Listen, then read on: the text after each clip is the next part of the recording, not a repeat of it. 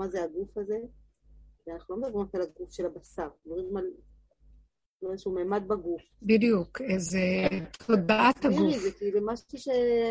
תודעת הגוף, זו מילה יפה להגיד תודה. אה, לא מילה תודה, אין לנו שפה בשביל הגוף, אתם יודעים? אני אגיד לכם, ויגש אליו יהודה, יהודה ניגש ליוסף, יוסף מסמל את הדעת, השליטה, חשבונאות. אז יאמרו המושלים, בואו חשבון שזה חשבון. המוח הוא מחשב, הוא מכלכל, הוא, אה, יש לו אפשרויות, יש לו שליטה, יש לו עוצמה, הולך לו, ויהי אה, מצליח, יוסף הוא מצליח, איש מצליח. לעומת, אה, לעומת אה, יהודה, וירד יהודה מאחיו. יהודה הוא בחינה של הלב. הוא בא עם הבחינה של האש, של האינסטינקטים, של החושים. אה, לא הולך לו. נבזה וחדל אישים, נפול. הוא מסמל את תרבות הגוף. אז יהודה בפרשה הזאת, בכלל לקראת כל סוף הפרשיות מקץ, אה, החלום של פרעה, זה ההתעוררות מהחלום. אני ישר רואה שכל סוף הספר בראשית שאנחנו מלווים עכשיו, אני רואה שהוא בעצם מסמל את הסוף של התרבות, ואנחנו לא שמים לב. גם מצרים, זה הזמן של ההתעוררות שהשם ממש רוצה להוציא אותנו מתרבות עץ הדת, שזה מצרים. אז פרעה, זאת אומרת, הוא מעורר את פרעה לראות שבעצם פרעה הוא מלך עץ הדת, שלעורר את התרבות, שאנחנו ישנים פה, אנחנו ישנים. לאחרונה יש התעוררות גדולה, אנשים מתחילים להתעורר. אה, אדם שהוא ישן, איך הוא יתעורר? חייבים לסיית אותו עם כל מיני חלומות אה, של סיוט כדי להתעורר. אז פרעה חולם, ויש לו חלום מפעים, מפעים אותו. ובאמת, לקראת הסוף של התרבות, יהיה שבע שנים הכי הכי הכי יפות, מלא שפע שפע, זה לא שבע, מלשון שובע, הרבה שפע, ואחר כך יתחילו, יתחיל התעוררות מאוד גדולה כתוצאה מהחסר, כמו שהעבודה שלנו הלכה על דרך השלילה והחיסרון. זו הייתה עבודה של הרבה ייסורים וכאבים. הרבה כאבים והרבה ייסורים. של הרבה אה, התבוננות ושלילה, דמיונות, ולראות את האמת לאמיתה. בקיצור, כל הפרשיות האלה, קץ, אחר כך ויגש לקראת הסוף. אתם לא שמים מה שקורה לנו? יוסף מסמל את הדעת. הוא מסמל, יוסף הוא מבחינת היסוד שראשיתו הוא במוח, ואחר כך הוא יורד עד היסוד, שזה מבחינת ה... ידע השור קונה, הוא, הוא מסומל בשור. ויעקב אבינו מברך אותו בסמל של השור. אז כל כולו זה תרבות של דעת, של שכל, של הבנה, של השגה. הוא איש חכם, ונותנים לו את התפקיד של תיקון עץ. זה בחינת החכמים, תלמידי החכמים, מן מלכי רבנן. אה, הרבנים הם מלכים, הם יודעים, הם, הם נותנים את הדרך לאנשים, פשוטי עם באים אליהם, מכבדים אותם, נחשבים. לא שהם באמת הם אנשים שהם יודעים את המוסר, והם לא גונבים לעצמם, למעשה. אה, העולם פשוט צריך אותם, כי השם שם אותם כמיד שהמלך יבוא. מי זה המלך? דוד המלך. דוד המלך הוא בעצם לא המלך, הוא המלכות שממליך את השם, שהוא המלך. אבל עד אז את הדעת בעולם. ועוד הדעת החיובית, הדעת התורה וכל זה, אה, בעולם זה הדעת כביכול של ההשכלה והידע והחשיבות של הידע. והמחקר וכל זה. אבל באמת, שימו לב מה קורה לקראת הסוף. כל הסיפור של יוסף, שהוא מתעלל באחים שלו, הוא משחק איתם, משתל... הוא פשוט אה, עושה להם דברים לא פשוטים, עם ה... כל העלילות גניבה שלהם, שהוא שם את הגביע ואת ה... כל הממון ששם להם באמתחות, ו... ותביאו את בנימין, אל תביאו, כן תביאו, כן, זה, כל הסיפור הזה. זה מראה שזה מה שקורה עכשיו, אתם לא שמות לב שהדעת בעולם משגעת את הבני אדם. זה מה שקורה. אני, סיפורים, פשוט אתה, נדהם, כמו שסיפרה לי אחת החברות, ש... הם, הם אחרי כמה שנים שהם לא רוצים לצאת מהארץ, אחרי כל מה שקורה מאז הקורונה. אז הם החליטו שהם יצאו, כי יש להם משפחה בחו"ל, של הורים, והם צריכים ללכת, אז הם הולכים בשדה התעופה, אחרי שהם ממש כבר היו חולים בקורונה, הם לא עושים חיסונים, הם היו חולים, כל המשפחה. יש להם את כל הניירות וכל מה שצריך, והם ביררו קודם, והכל הם מגיעים עד לשם, בתוך הדלפקים של בפנים, ואז לא נותנים להם בשום אופן, זה לא מספיק, זה לא זה, לא עשיתם זה, צריך זה, לא צריך את הניירות האלה, האלה. חצי יום מטרטרים אותם, בסוף הם אומרים להם, אה, אתם לא תקבלו בחזרה, שתרצו לנסוע, נחזיר לכם. כמובן שהם תקועים, בצורה הזאת אי אפשר לנסוע. חוזרים, טוב, הם אמרו, טוב, מה לעשות, אחרי חצי יום טרטורים, ולקחו מזוודות עם אוכל, הכול, חוזרים הביתה, הם רוצים לנסוע ברכבת, כי הם נסעו דרך הרכבת בחזור כדי לחזור. אז ברכבת אומרים להם, לא, אתם הייתם בחו"ל, אתם לא יכולים uh, להיכנס לרכבת ככה, אתם צריכים uh, בידוד, כל התהליכים. אז הם אמרו, לא היינו בחו"ל. אלה אומרים, אתם לא יכולים לנסוע לחו"ל, אלה אומרים להם, הייתם בחו"ל, תחזרו, אתם לא יכולים להיות בארץ ברכבת. בקיצור, הכל כזה צחוקים. וכן, כל מיני כאלה סיפורים שמגיעים אליהם מאנשים שעובדים. אה, לא, אני לא רוצה להיכנס לפרטים. במשרדי ממשלה, ש... לא רוצה להגיד עכשיו פרטים. בקיצור, מה אני יכולה להגיד? דוגמאות? אולי אני אדלג על הדוגמאות. אה, אי אפשר בכלל, הדעת מרכסת את הבני אדם. אני לא רוצה להיכנס כדי ש... אני לא אכנס לפרטים, של אנשים שמספרים לי, אבל בקיצור, ל...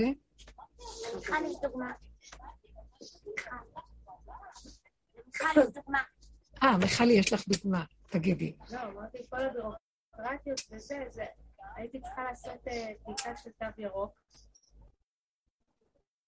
ואי אפשר זה בלי אפליקציות וטלפונים חכמים להזמין ולשלם מראש, שצריך לבוא עם מזומן. אבל אם את לא באה עם 52 בול, את לא יכולה להיכנס. היה לי שטר של 100 שקל ומטבע של 5 שקלים, והיא יושבת עם מעטפה עם כל הכסף שהיא קיבלה, ואומרת לי, אסור לי לתת לך עודף. אסור לתת כן. עודף. לא, זה התחיל ב"אין לי עודף", אז אמרתי לה, אולי תסתכלי פה במעטפה, אסור לי לתת עודף. ואז היא ביקשה, היא, שאחרי שלחצתי עליה, כי לא הייתה לי ברירה, היא ביקשה אישור מהממונה עליה להסתכל במעטפה ולתת לי עודף. וואו, זה ממש... כן. נתן לה אישור, והיא נתנה לי עודף. ממש... אחרי איזה חצי שעה שאני מחכה שם, שאני מנסה לשכנע אותה להוציא עודף מהמעטפה. אסור כן. לתת עודף. זה כמו שבאתי להיכנס לבנק הדואר ולא יכולתי, כי צריך להזמין תור, ולא ידעתי. עכשיו, הכל ריק, וקבלי אותי, אני פה. כן, הולכת למשרד הרישוי ריק, אין שם אף אחד, הם אומרים לי, לא קבע תור. לא קבע תור, את לא יכולה לקבל אותך. אין היום מקום, אין היום מקום, אבל ריק פה. לא, תקבעי למחר. זאת אומרת, זה אפילו על פי דעת, זה כבר לא, אפילו לא הגיוני על פי דעת. הקיצר, זה כמו שיוסף לא, עושה לאחיו.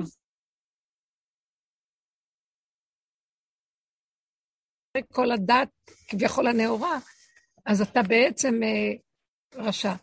אה, ואני מתבוננת ומסתכלת על הדמות של יהודה, ואז אני רואה, בואו בוא רגע נתבונן בזה, הולך להתגלות תודעה שבאה מכיוון אחר לגמרי. זה מה שאני אומרת, תרבות הגוף, זה לא גוף שכל הזמן המוח לא יכולה לסבול אותו, אז הוא סוגר עליו. למה הוא סוגר עליו? כי המוח מאוד גבוה, מאוד נעלה, מאוד מלאכי, אצילי, רוחני, וזה למטה נראה לו בהמה. אבל באמת, כתוצאה מחטא עץ הדת, אנחנו רק עפים וחושבים, כל דמיון, הגוף בעצמו, הוא יודע מה, הוא יודע את הכל מעצמו, בלי שנצטרך לצרף את הדעת לזה. למשל, אמרה לי איזה מישהי שהיא פעם אה, חלתה במחלה, וברוך השם, היא טיפוס כזה מודע מאוד, ועשתה הרבה דברים, ומאוד, אבל בכל אופן הייתה צריכה לעבור את כל התהליכים, וברוך השם, התרפאה. בכל אופן, הרפואה, הרופאים וכל המערכות רודפים אחריה שהיא חייבת להמשיך כל הזמן בביקורות, כל הזמן לבוא לבדוק וכל הזמן זה, ושולחים לה... והיא שואלת אותי, איתנו בדרך, ואומרת לי, אני יותר ויותר נכנסת ליסוד הפנימי, ואני לא, אני שואלת את עצמי, למה אני צריכה אותם כדי לדעת מה איתי? כרגע היא בסדר, אין לה כלום, אבל צריכה כל הזמן מעקב. אז למה אני צריכה אותם שהם יגידו לי מה מצבי הגופני? מה מצבי ברפואה? מפריע לי שאני צריכה אותם, מפריע לי, היא אפילו אמרה שהייתה, אז היא אמרה, טוב, אז אני אלך, אה, הייתה לה תמיד מישהי אלטרנטיבית שהלכה אליה. אה, רדיולוג, יש כזה דבר דרך העין. כן. היא אומרת לי, גם זה הפריע לי, למה אני צריכה מישהי שהיא תגיד לי מה מצבי זה ולמה ככה ואני כך ככה ולא כך ככה. למה אני לא יודעת מעצמי? מאוד אהבתי את השאלה שלה, ואז על אתר, התשובה באה לי, אה, את רוצה לדעת מה מצבך, רק את לא רוצה לקבל את זה מאחרים, מהמערכות בחוץ. ובכן, עצם זה שאת רוצה לדעת מה מצבך, זה עדיין בא מיסוד הדעת. את לא צריכה לדעת מה מצבך. מצבך שלא תדעי. הגוף יודע, והוא יאותת לך את המצב ממקום אחר, ברמה אחרת. שימו לב מה אמרתי לה, את רוצה להיות במקום שלא תצטרכי את הרפואה ואת הכל, והגוף בעצמו תהיי מחוברת אליו?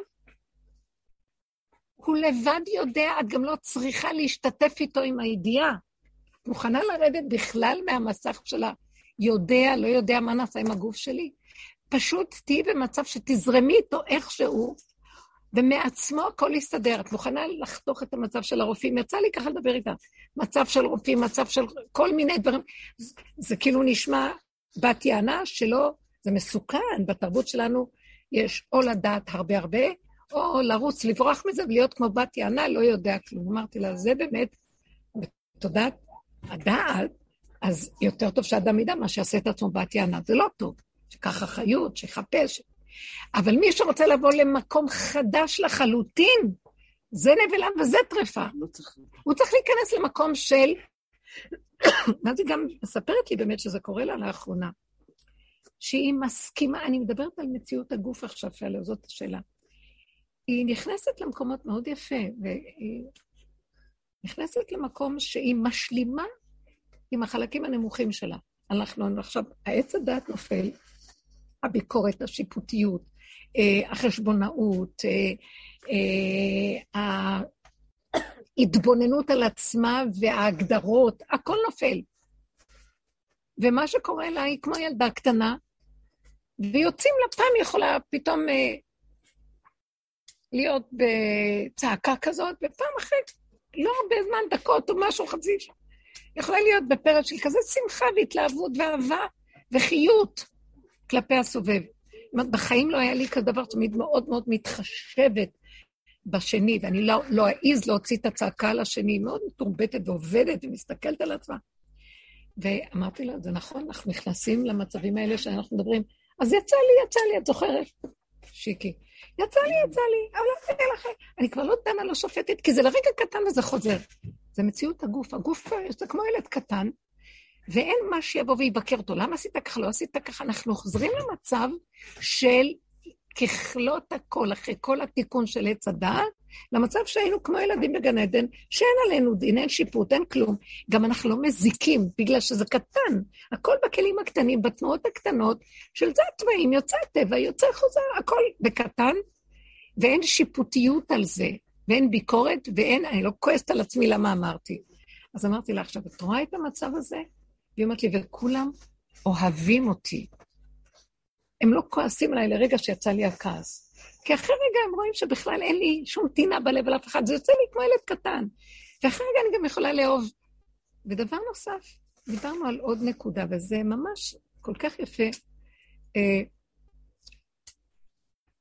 אמרתי שאנחנו במציאות הגוף, בתרבות החדשה של הגוף, צריכים להיות כמו איש ואישה במצב של אינטימיות. תגידו, יש שם דעת? במצב שאיש ואישה, נניח במציאות של אישות ואינטימיות, אסור שתהיה דעת, כי הדעת מקלקלת, הדעת מסתכלת, היא לא טובה. זה צריך להיות מצב של אין דעת. אותו דבר הגוף עם הבן אדם, שזה גופו. הוא צריך להיות אינטימי עם הגוף שלו. זאת אומרת, לקבל את עצמו עם ההתפרצות שלו, כזאת או כזאת או כזאת וכזאת. אה, היא אומרת דבר מאוד מעניין שקורה לה, שכשהיא הולכת ככה בפשטות איך שהיא, למשל, היא אמרה לי, אני מרגישה שהתרוקנתי מכל הרגשות האלה שהיו לי פעם, של אהבה, של כעס, אני כמו ריק כזה. אז היא שאלה את עצמה, אז בשביל מה אני צריכה להישאר נשואה, כאילו? אין אהבה. אבל התשובה שמגיעה היא בעצם, אז בוא נתגרש, בוא נפרק, כי אין אהבה, נכון? לא. התשובה היא, אתה תישאר עם עצמך איך שאתה, ויש מי שיחבר וייתן אהבה לרגע. אתה לא יכול להבין את זה בתרבות של עץ הדת, אני צריך לאהוב, ואני צריך לעשות דברים כדי שיאהבו אותי. אני צריך להתחשב, אני צריך אה, אינטרסים, אני צריך כל מיני שטיקים, אני צריכה טריקים וכל מיני, גם אהבות, ולהפגין מציאות כזאת של אהבה כלפי השני. והיא אומרת שזה אין לה כבר כוח לעשות. אז איך, איך יהיה אהבה? ואז המציאות, אני פשוט נדהמת. כשאנחנו במצבים של השלמה מוחלטת של מה שאנחנו, יצא לנו, יצא לנו, אמרתי, אמרתי, אני לא כועץ על אף אחד. ובעלה בהתחלה אמר לה, אני חושב שאת צריכה טיפול, כי היא התחילה להוציא דברים ולהתנהג פעם ככה, פעם ככה, פעם ככה, כמו ילדה קטנה. אחרי כמה זמן היא אומרת לי, הוא פשוט, שהיא שאלה את עצמה, בשביל מה אנחנו ביחד? מה הקשר? אין לי כבר רגש לכלום, אין לי רצון לכלום. זה מזכיר לנו קצת את עצמנו, לא? בטח. אז פתאום, פתאום היא אומרת שהיא, התשובה הפשוטה שבאה אליה, זה מהדרך שאנחנו מדברים. אני מגדירה אותה כי דיברתי איתה אחר הצהריים. אז אה, זה שאת לא צריכה לעזוב שום דבר. את לא צריכה להיות שייכת לשום דבר. תהיי שייכת לעצמך וזהו. זה המבנה, זה הממסד, זה הנקודה. ועכשיו היא אומרת לי, הוא פשוט משוגע אחריי, כל הזמן הוא חזר אחריי. וקונה לי דברים ואוהב אותי ומביא לי בדיוק כמו שאני צריכה. הוא בעצם כמו הגוף שלי, הוא מביא לי דברים שאני בדיוק מרגישה שאני צריכה לגוף כדי לרפא אותו לזה או זה, או כל מיני דברים ש... היא אומרת שזה פשוט פלא. זאת, אז היא אמרת לי, זה פלא? אמרתי לה, תקשיבי מה הפלא פה. שכשהמוח הזה נופל, יש נוכחות, אלוקות, אלוקות בתוך הגוף, נוכחות אלוקית בתוך הגוף, והיא המחברת, והיא המקשרת, והיא המרפאה, והיא היודעת מה צריך, ואת לא צריכה את הדעת שלך, והיא בתוכך, ואת זה היא גם. בלי תחושת אני, כי אני הזה זה המפריד הקודם, שהדעת אה, נותנת לנו אני, ואני מגדירה את שמי, ואני מגדירה מי אני, בלי הגדרה, בלי כלום. פשטות הווייתית קיומית, אבל מה גורם שתהיה הנוכחות האלוקית? שהדעת הזאת נחתכת ויש איזו אינטימיות ביני לביני. אתם מבינים? אין לי מילים. תקשיבו, אין מילים למצב החדש הזה. אתם קולטות מה אני מדברת? זה מתוכו יוצא. עכשיו, הגוף לא צריך, הוא לא צריך רופאים שיבואו לרפות אותו בידע. מתוכו מרפא את עצמו. כשמשהו מסוכן לו, הוא מסדר את הכל. עכשיו, אני לא צריכה להיפרד מהמקום הזה, אני והמקום הזה צריכים להיות מחוברים. ושאני לא אסתור אותו על ידי הדעת והפרדה. זו הסכנה של עץ הדת, שהפרידה אותנו מהמקום השורשי, הגופי, הפשוט. עכשיו, את לא יכולה להגיד לזה גוף, זה גם לא גוף, זה גוף בלא גולם, אולי מילה גולם, בלא עץ הדת, שהוא נקי, עם התוואים הפשוטים, כל אחד איך שהשם נתן לו וחנן אותו ב, ב, ב, ביסודות של התוכנית שלו, שם יש שכינה. היא קמה, כוח הצומח. הוא מטפל בכל מה שצריך. בשביל מה אני צריך לידע את מצבי למישהו, או לחפש ממישהו שיסדר לי את המצב? היא אפילו הדגישה את המקום הזה שגם אה, רפואה אלטרנטיבית שאנחנו מאמינים בה במקום הקונבנציונלית ורצים אליה. זה גם כן בעמידה. גם שיטה. זה גם שיטה מכל השיטות שקיימות. יש, תראי, יש שם אמת, אבל היא גנובה. והכל נגנב בשיטות, ובדעת, ובאני. כן, גם ברפואה יש אמת, אבל... נכון, נכון.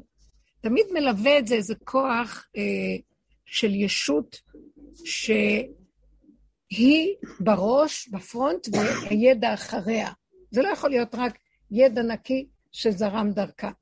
תמיד יהיה משהו שיגנוב את זה, וזה מה שמלכלך. כי אז האינטרס עובר דרך הרפואה, ואז זה מזיק, זה לא נותן את מלוא התועלת של נקודת האמת שהרפואה נושאת, הרפואה שיש, שיש באמת. זה כמו שאנחנו אומרים, אה, שבפרשת משפטים, אם אדם מזיק לשני, אז יש שם כמה דברים שאדם חייב לזה שהוא הזיק לו. נזק, שבט, ריפוי, בושת, אה, אה, עוד איזה דבר אחד, לא חשוב, כתוב, ושבטו ייתן ורפו ירפא. זאת אומרת, ורש"י כותב מכאן שניתנה רשות לרופא לרפות. למה? מאיפה הוא לומד שמכאן ניתן? ורפו ירפא, כי הרופא מרפא מהלך אחד, מצד שני הוא יכול גם להזיק למהלך, באותה רפואה הוא גם יכול לעשות תופעת לוואי למשהו אחר. בעוד שבסוף הפרשה כתוב, אם שמוע תשמע בקול השם אלוקיך וישר בעיניו תעשה, ועזנת למצוותיו.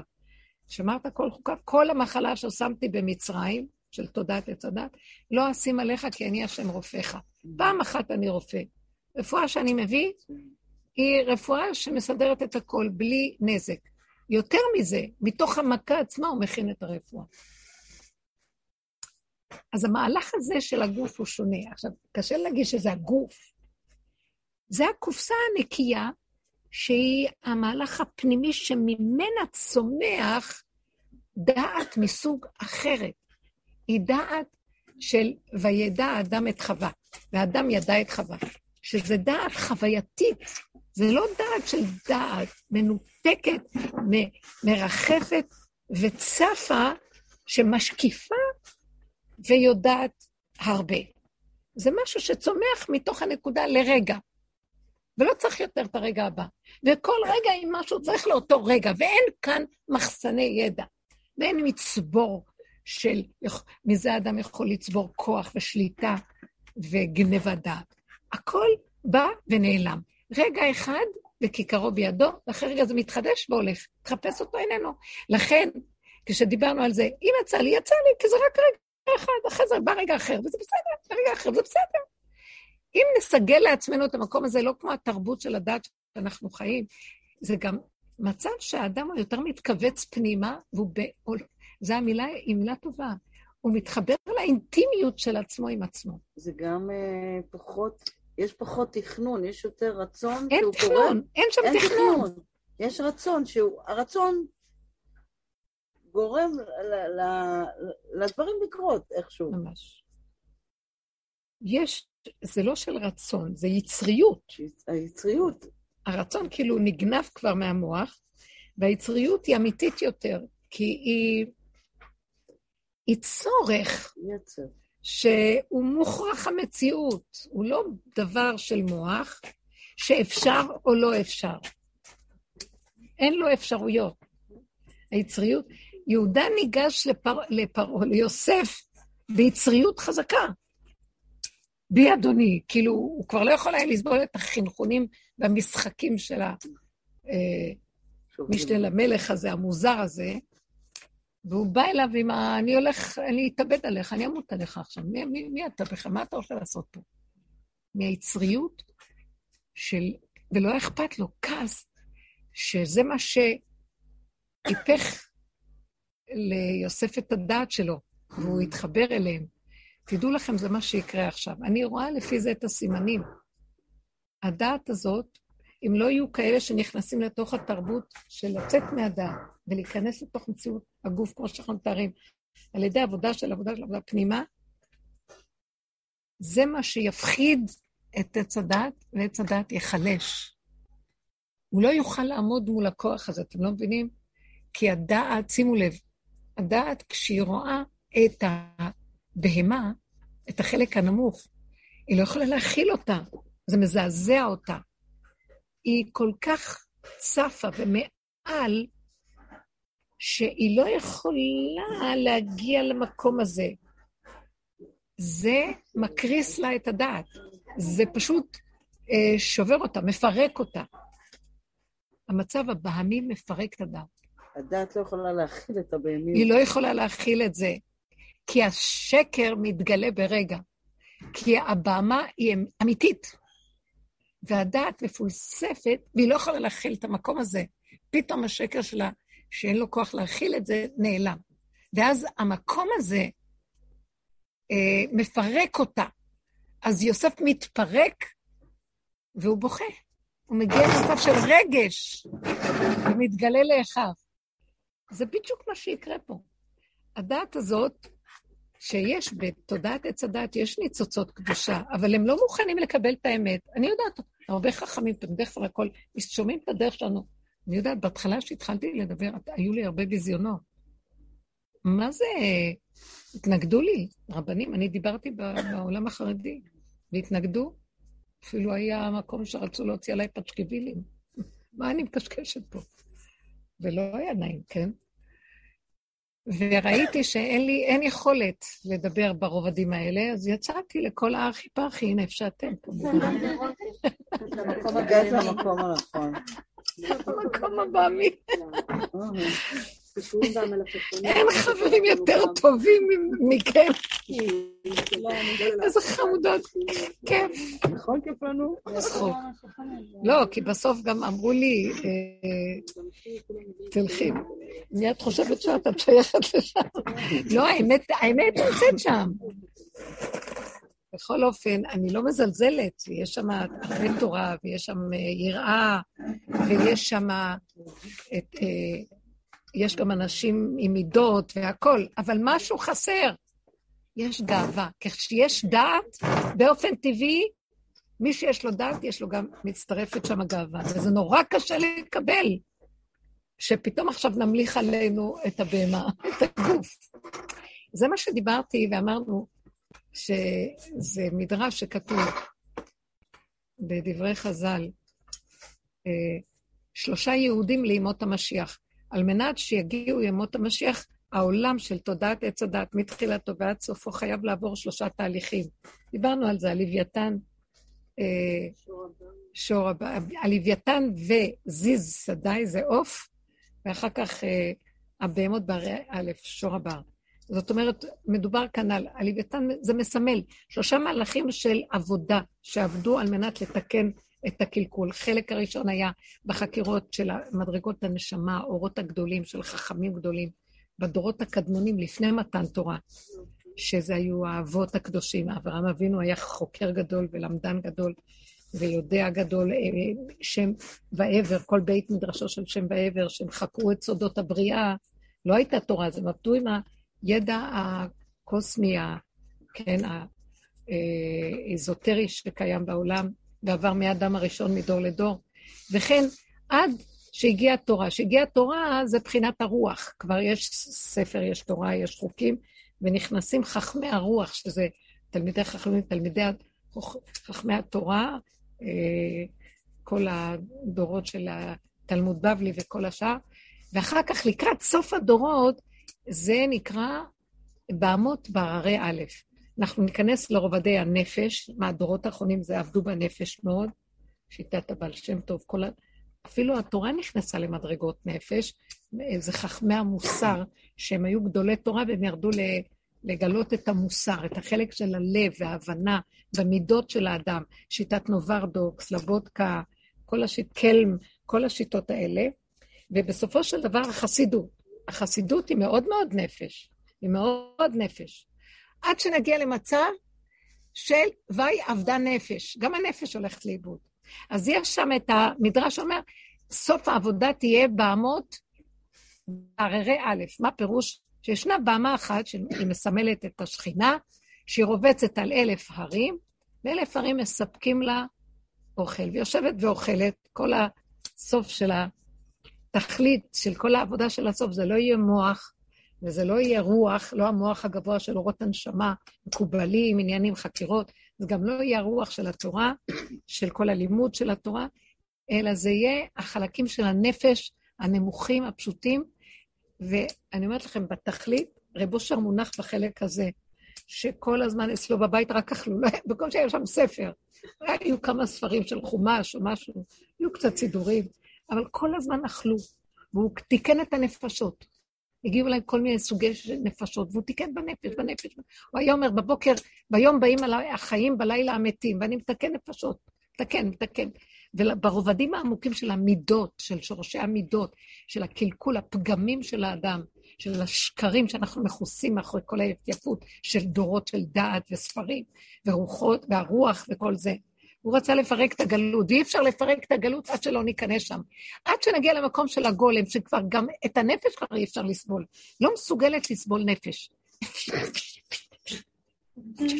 לא יכולה לסבול נפש כבר. נראה לי חולי נפש לגמרי, הדורות האחרונים חולי נפש. כמו שדורות קודמים היו חולי רוח, רוחני, רוח. דרך אגב, ביהדות, רב אושר היה אומר שכל הדקדוקים והפרונקייט, מה שנקרא, דתיות יתר ודקדוקים, וזה מתאים, זה לקחו את זה מהגלות, מהנצרות.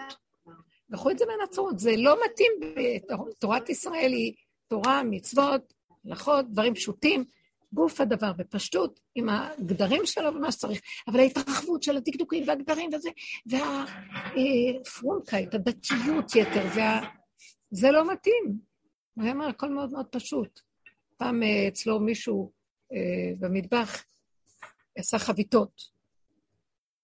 אז הוא פתח ביצה, אתם יודעים איך עושים בכוס, ובדק למטה למעלה אם יש טיפות דם, אז זה כוס שקופה כדי לראות מאיפה בחלמון יש דם.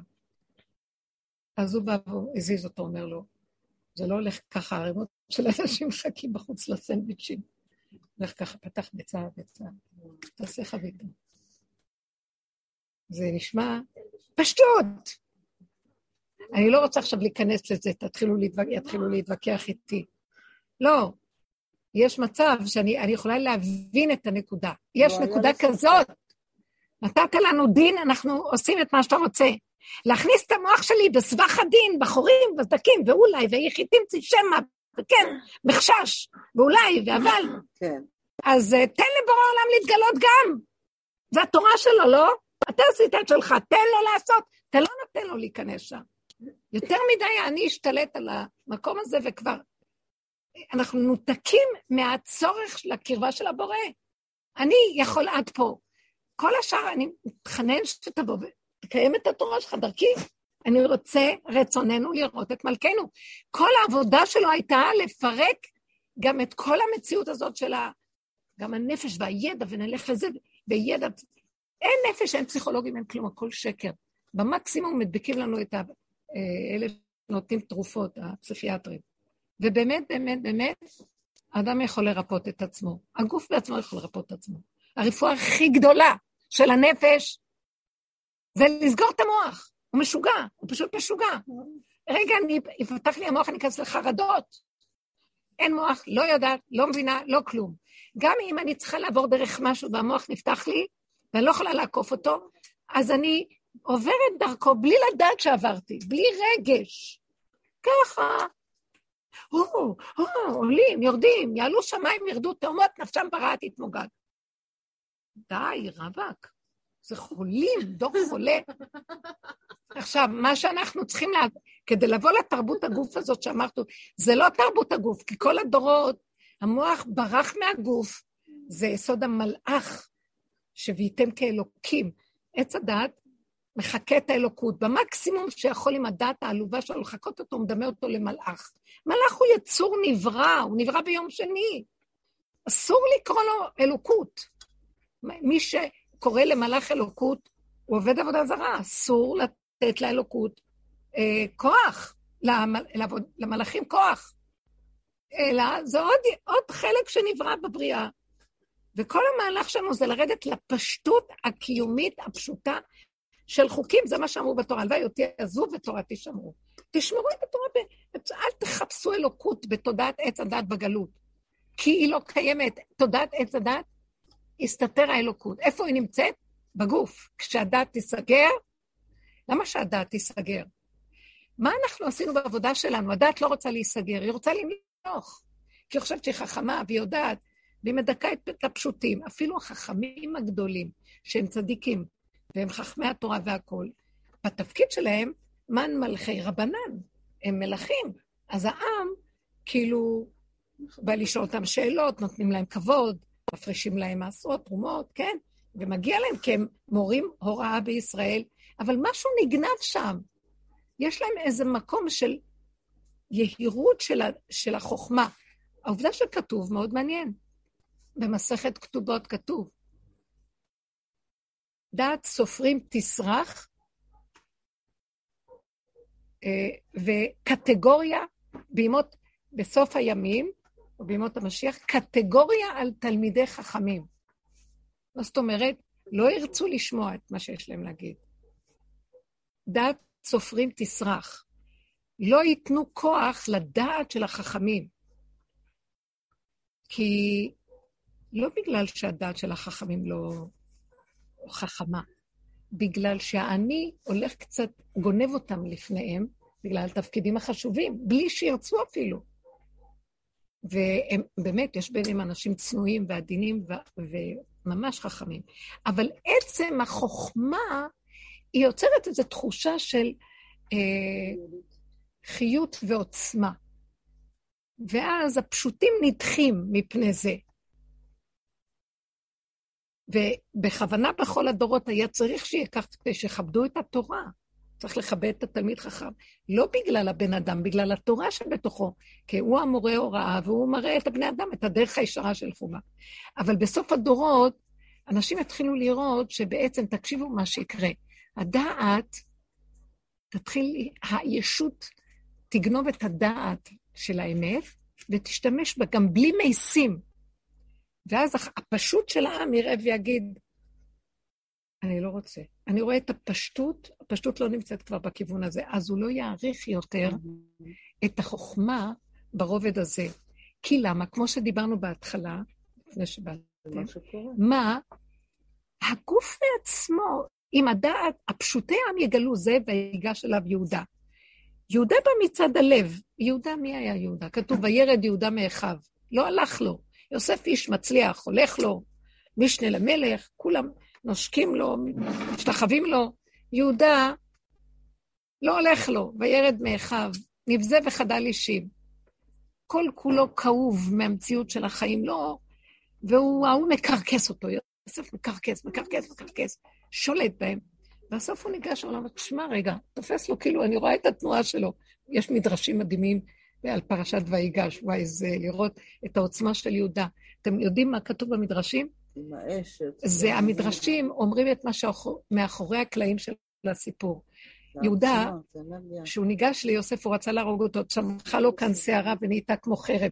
מתחיל לצעוק, וכל חומות אה, מצרים נופלות. והוא אומר לאחים שלו, אתם תתקיפו משם ואני הולך משם. פשוט מלחמה שלמה מתחוללת מאחורי ויגש אליו יהודה. זאת אומרת, יש איזה משהו שכל היצריות קמה ואומר, אני אראה לך, נמאס לי משלטון הדעת שלך. נמאס לי שאתה מקרקס אותי, אני הפשוט עם, כל הדורות נכנעתי כדי לקבל. למה? תקשיבו, אתם לא מבינים מי זה פשוטי העם. פשוטי העם זה השכינה, נמצאת איתם. משה רבינו, כשהוא אומר להשם, עוד מעט תושכלוני, השם כועס עליו, מה אתה מקטרג על הבנים שלי? כל צדיק שלא סינגר על עם ישראל, השם כעס עליו. אה, אליהו הנביא אמר, אה, מה הוא אמר על אה, עם ישראל? הוא, הוא לימד קטגוריה על עם ישראל, שהוא אמר, בניך עזבו תורתך, ותראה, הם עובדים עבודה זרה, אז הוא כעס עליו, שהוא לימד דלטוריה, לשון הרע, על עם ישראל, כאשר הוא אמר את הנתון הנכון, הם עובדים עבודה זרה. ואמר לו, עכשיו אני מוריד אותך, כל ברית אתה תלך שם, אה, עזבו בריתך. הם עזבו את הברית שלך, כל ברית אתה יורד, זה קשה לנשמות גבוהות לרדת. זה טרחה גדולה בכל ברית. אין לו, אין לו מנוחת הנפש. חשבנו שהוא בא בגלל האוכל. אצלך בטוח שכן. לקפה ברותם הוא בטוח מגיע. זאת אומרת שבאיזשהו מקום, השם עם השכינה, ועם ישראל ירד עם השכינה, הסכים להתמעט איתה, להיות בתוך הבוץ.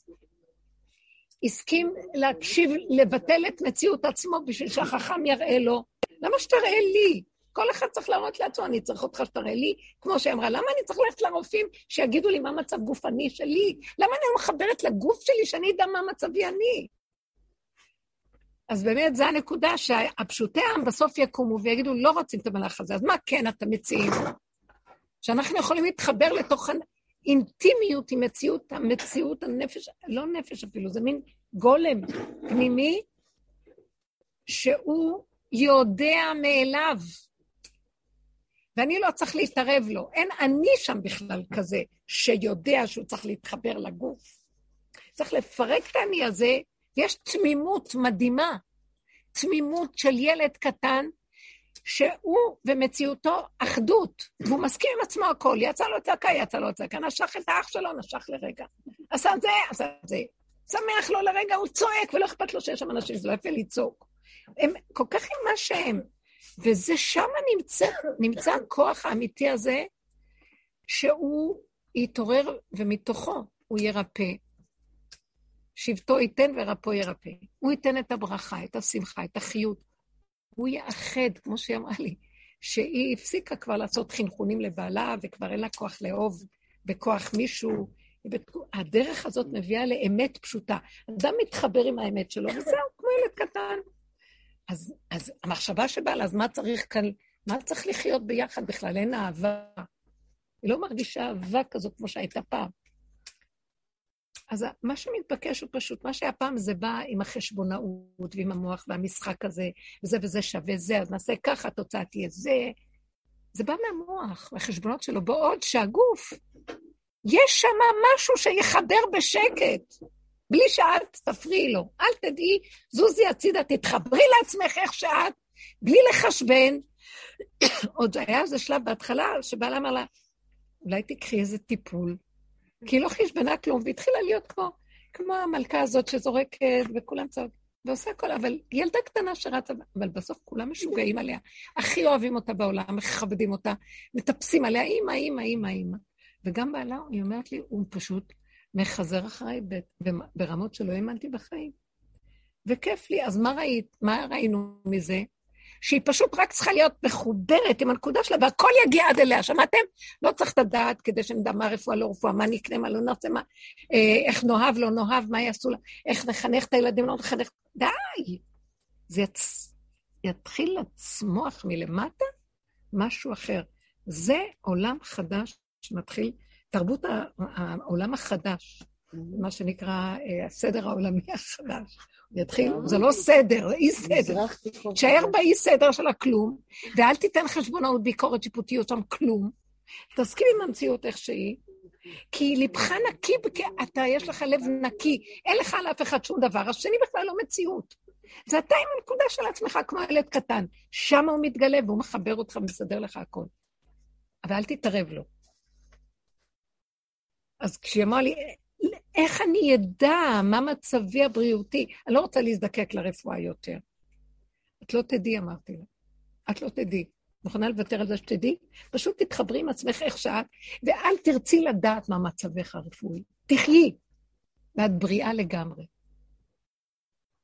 מישהי שסיפרה לי, לא מישהו, אני, יש לי איזו קבוצה שמגיעה לשם, איזה מישהי, שילדה לא מזמן בשעה טובה, בת, חמודה מאוד. במשפחה שמה, האבא, מצד האבא יש לו אחים שחלו ונפטרו מהמחלה. מצד האימא, היא נושאת איזה משהו שגם סכנה, וחלתה אימא, אבל נרפאה. אז כל הזמן עובד שם איזה פחד של המחלה, כאילו יש גנים ומחלה. אז כשהיא ילדה עכשיו את הלידה, יש לה אישה צעירה, הלידה הרביעית או משהו, אז הרופאים לא הניחו לה, אחרי שאת גומרת, אחרי הלידה, תחזרי, אנחנו חייבים לקרות לך את הרחם, את השחלות, כי את נושאת את הגן, זה מסוכן. בסדר, על, על פי הרפואה. אני לא מתערבת ברפואה, ממש לא. אני באה מכיוון אחר. היא אומרת, לא נתנו לה רגע מנוחה. איך חזרו אחרי, ועוד פעם בטלפונים וזה וזה. והיא עוד חלשה אחרי הלידה, נניח חודש, חודשיים עברו מהלידה. היא, היא עוד שואלת, אה, אה, יש איזה רב צדיק איפה שהיא גרה, אז היא שאלה אותו, מה לעשות? היא שואלת אותו. אז היא אומרת לו, אמא שלי ככה, אבא שלי ככה. אצל האחים שלו, אז הוא אמר לה, רגע, רגע, את חולה? לא. אז למה את צריכה ללכת? אז היא אמרה לו, אבל הם וזה, אז אמרה לה, אבל את לא חולה. אבל הם וזה, והם אמרו, אבל את לא חולה. הוא חזר עליה כמה פעמים. היא לא עמדה בזה, היא הלכה. שבוע שעבר שהייתי שם, אמרו לי שהיא כבר אחרי. מאושפזת עם ניתוח הורדת רחם, שחלות. אישה צעירה בגיל צעיר. ו... כי היא פחדה, הם הפחידו. אז עכשיו, אני לא באה עכשיו להגיד שום דבר. יש כזה מקום שיכול להיות שהם צודקים. אם הולכים בשיטה שם, יש שם מקום כזה, כן, אני לא חולקת על המקום שלהם. אני אומרת, אני לא חולקת, כשאני נכנסת לשיטה בפנים, זו מערכת שלמה שיש שם איזה מין היגיון כזה. אבל אני אומרת, האם יש אפשרות אחרת? רבותיי, האם יש איזו יבשה אחרת שאפשר לגלות פה? האם זו האופציה היחידה שיש, שנלך בתוכנית הזאת, או שיש אופציה אחרת? וזו הדרך שכל כך הרבה עבדנו, וכל השנים שעבדנו לא ידענו בעצם, יודעים, אנחנו יורדים, יורדים לקראת מה? יש אופציה אחרת. וזו האופציה הזאת שאנחנו מדברים עכשיו. זה היחידה של האדם, התחברות עם עצמו, זה כבר לא נפש בכלל. זה כתוב שבת ויהי נפש, רש"י אומר, ויהי אבדה נפש. כן? כמו שאנחנו אומרים, ויחול השמיים וארץ, שבת ויהי נפש.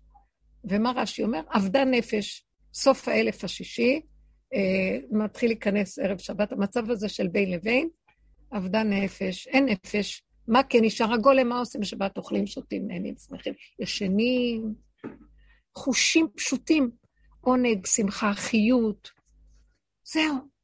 ושם יורד איזה אור פשוט. עוד ליל שישי, ליל שבת, תמיד, אני מאוד, מאוד אוהבת את ליל שבת, כי הסעודה של ליל שבת היא מדהימה. שבת בבוקר זה כבר לא אותו דבר. יש משהו כל כך מיוחד של החיבור של השיריים של מה שנשאר מהבן אדם מכל ששת ימי השבוע, עם הערב שבת הזה והשכינה שבאה לקראתו. שבת כבר בא אור אחר, גברי יותר, חזק יותר, עתיקה קדישה. כאן זה חכ"ל תפוחים קדישים. זה השדה, זה, זה המצב של השכינה.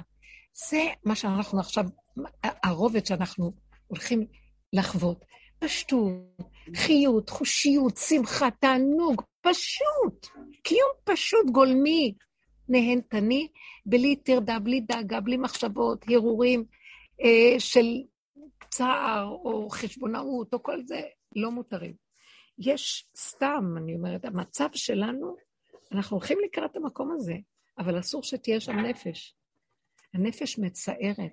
כי מה זה הנפש? הנפש הוא אדם, ואדם זה בחינת הלב ששייך, קשור עוד למידות שהן קשורות עוד לדעת, הביקורת, אנחנו עוד, מה שעשינו בעבודה שלנו, ששמנו את הפנס מהמוח לתוך המידות שלנו, זה נפש. זה עבודת החסידות, נפש, להסתכל, לדון, לשפוט, עבודת השם. נגמרה לי עבודת השם, אין אבוידה, אין עבודה, אין עבודה, אין עבודה, לא, לא יכולה לקרוא עבודה. עבודה זה עבודה בעיניים, כי זה לא נגמר.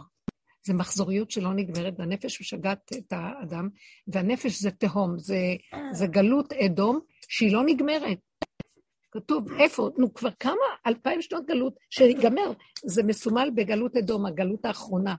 זה, גלות מצרים היא, היא הכלל של כל הגלויות, אחר כך יש אה, אה, בבל, פרס ומדי, יוון, ואדום האחרונה. ארבע גלויות. על, על שם הפסוק, בארץ הייתה תוהו ובוהו וחושך על פני תהום. תהום זה אדום. מה זה? זה הנפש. מישהו יכול להגיד לי, איפה נגמרת הנפש? איפה אפשר לרפות נפש? אי אפשר לרפות נפש. מה שלא עשו, אי אפשר לרפות נפש. כי זה דמיון. זה לא נגמר הדמיון הזה. ועוד דמיון שנאחז לך בגוף. כאשר תורידי אותו, יש גוף פשוט גולמי. בלי שום מחשבה, בלי רגש, בלי כלום. עזוב אותך. אנחנו בתרגילים האחרונים, אסור לנו בכלל, אני ממש במקום של לא לתת, לא לתת רגש. ואם רגע זה בא לי, אחרי רגע אני אומרת, אין רגש, לסגור, לנעול, אין כלום. ונניח שמכריחים אותי לעבור דרכו ויוצאת לי צעקה, אז יוצא, יוצא לי איזה משהו, יוצא, אני הולכת דרכו, וזה נגמר. אבל אני לא משתהה להתבונן ולחקור ולהגדיר ולהיכנס בזה ולהילחם, כלום, אין עבודה. כי זה לא נגמר, זה גוף המעודד אותו לקבל אנרגיה וכוח ועוד פעם לקום עליי מחדש, מזוויות שונות. לא בא לי את זה, לא רוצה, אני לא, לא מוכן. זה בריאות הנפש, פשטות. מה קורה שם? המוח גם נופל. אני לא יודעת מי, אני לא יודעת מה אני, מתי ואיך, אם זה בוקר, אם זה לילה, אם זה קרה.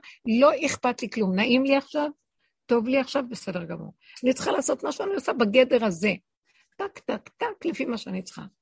עכשיו, אותה אחת שהתקשרה אליי, שאמרתי לכם שהעולם עובדת במשרד החינוך, ומשקעים אותה עם כל החיסון, עם כל... אז, אז היא אומרת לי, אז אמרתי לה, תקשיבי, לפי מה שאת שואלת, אני לא יודעת מה לעשות, הם השתגעו, הם השתגעו, הם השתגעו. אמרתי לה, תגידי, את מוכנה לעזוב את העבודה? אמרת לי, אבל זה המשכורת שלנו. אז uh, שתקתי. אז אמרתי לה, היא, אז היא אומרת לי, את רואה? מתוך השתיקה אני מדברת, איזה עבודה אני עושה, אבל אין לי אמונה שיכול גם לפרנס אותי ולסדר אותי. אמרתי לה, אין לנו אמונה, זה ברור, זה סתם דמיון להגיד שיש לנו אמונה, אין לנו אמונה, אבל מה שיש כן, אם את רואה שהמצב כל כך משגע ואת לא יכולה לסבול, תסגרי את המוח ותחי רק את הרגע, הרגע הזה יפרנס אותך. ועוד רגע יפרנס אותך. ועוד רגע יפרנס. אבל לא יחסר כלום, כי אנחנו מצמצמים את המוח לרגע. כשמצמצמים את המוח לרגע וכל סדר העולמי הקודם נופל, אני לא צריכה כל כך הרבה כמו פעם, ולא כל כך הרבה, כי אנחנו אוכלים, אז זה בשביל העתיד, שמה יהיה אם לא יהיה, כן יהיה, ומה נמות אם לא נקנה זה, ואם נקנה...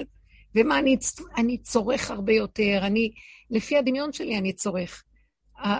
הרצון שלי הוא כבר מושפע מהשטיפת מוח של החברתיות, הוא לא רצון טהור או משהו, זה מאוד מבולבל הכל.